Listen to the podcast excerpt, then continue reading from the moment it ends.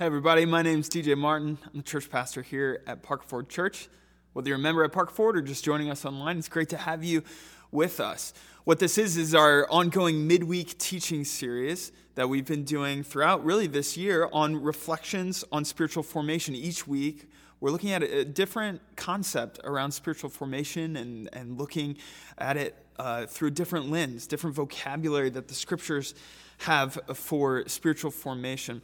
Today, we're going to be talking about God, the defender of the weak, and why in our own spiritual formative uh, processes and journey with the Lord, it's really, really vital and important for us to understand that God alone is our defender. Before we get into the Word of God today and study this, let's, let's pray together and invite God to lead us and teach us. Would you pray with me?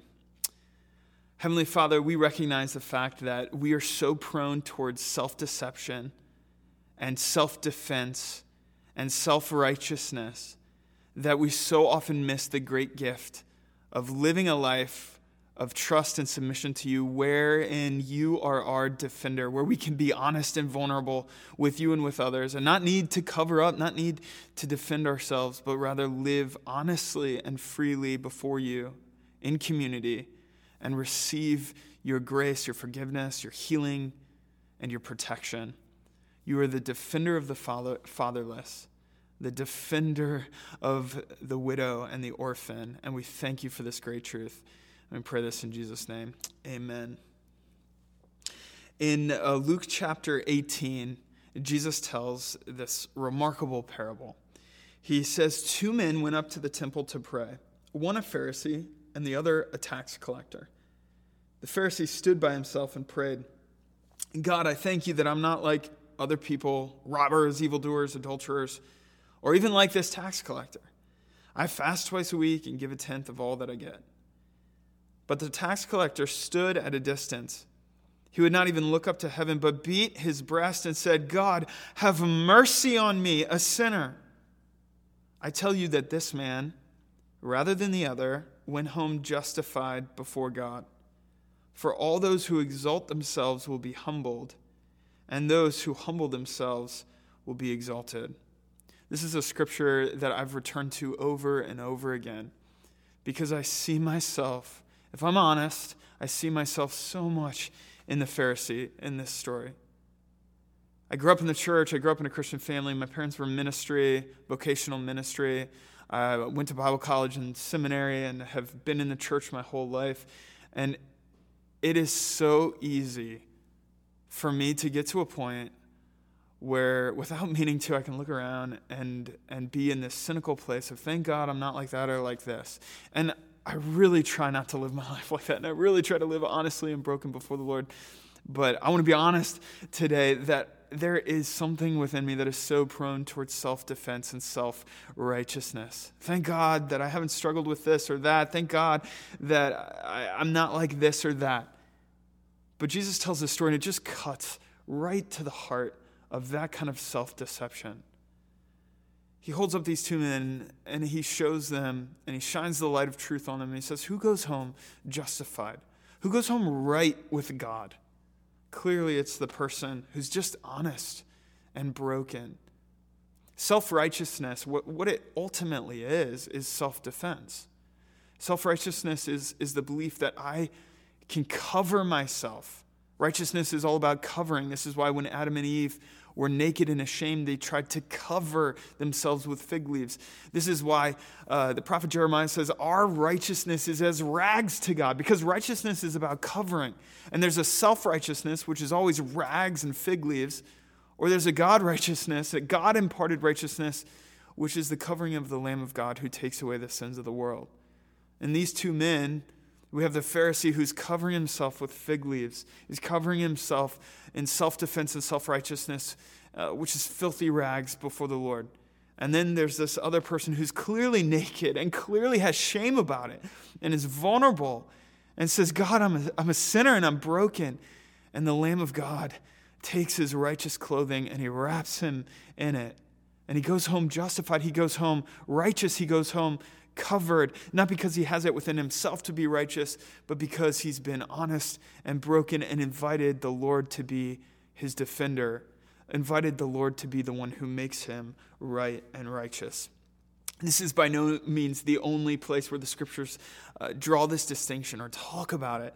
In Psalm 68, the psalmist says in verse 1 May God arise, may his enemies be scattered, may his foes flee before him.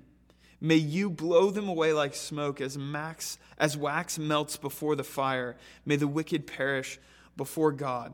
I think when the psalmist is writing this, uh, the psalmist is experiencing a time uh, where the enemies of God are pressing in and just praying that God would be the defender. But then notice what he says. He says in verse 3 But may the righteous be glad and rejoice before God.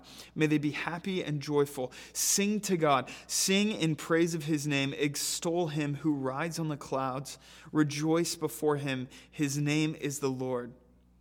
Listen to these words. Verse 5 A father to the fatherless a defender of widows is God in his holy dwelling. God set the lonely in families. He leads out the prisoners with singing, but the rebellious live in a sun scorched land. I love this phrase a father to the fatherless, a defender of widows is God in his holy dwelling. And it brings me back to this passage, this parable in Luke. These two men are coming to the temple to pray. They're coming to the very image of God dwelling on earth that the, the Jewish people had, and they're seeking him. And the psalmist says that God is a father to the fatherless. He's a father to the orphan. He's a defender of widows. Not, not the self important, not the self righteous, not those who think they are great in their own eyes, but to those who know they need a God, to those who know that they're broken, to those who know that they're naked, to those who know that they are in need of God and God alone to be their defender. Why am I including this in our spiritual formation process? Because when we think about spiritual formation, I'm convinced that there is almost nothing that will stunt spiritual formation as much in our lives as self righteousness.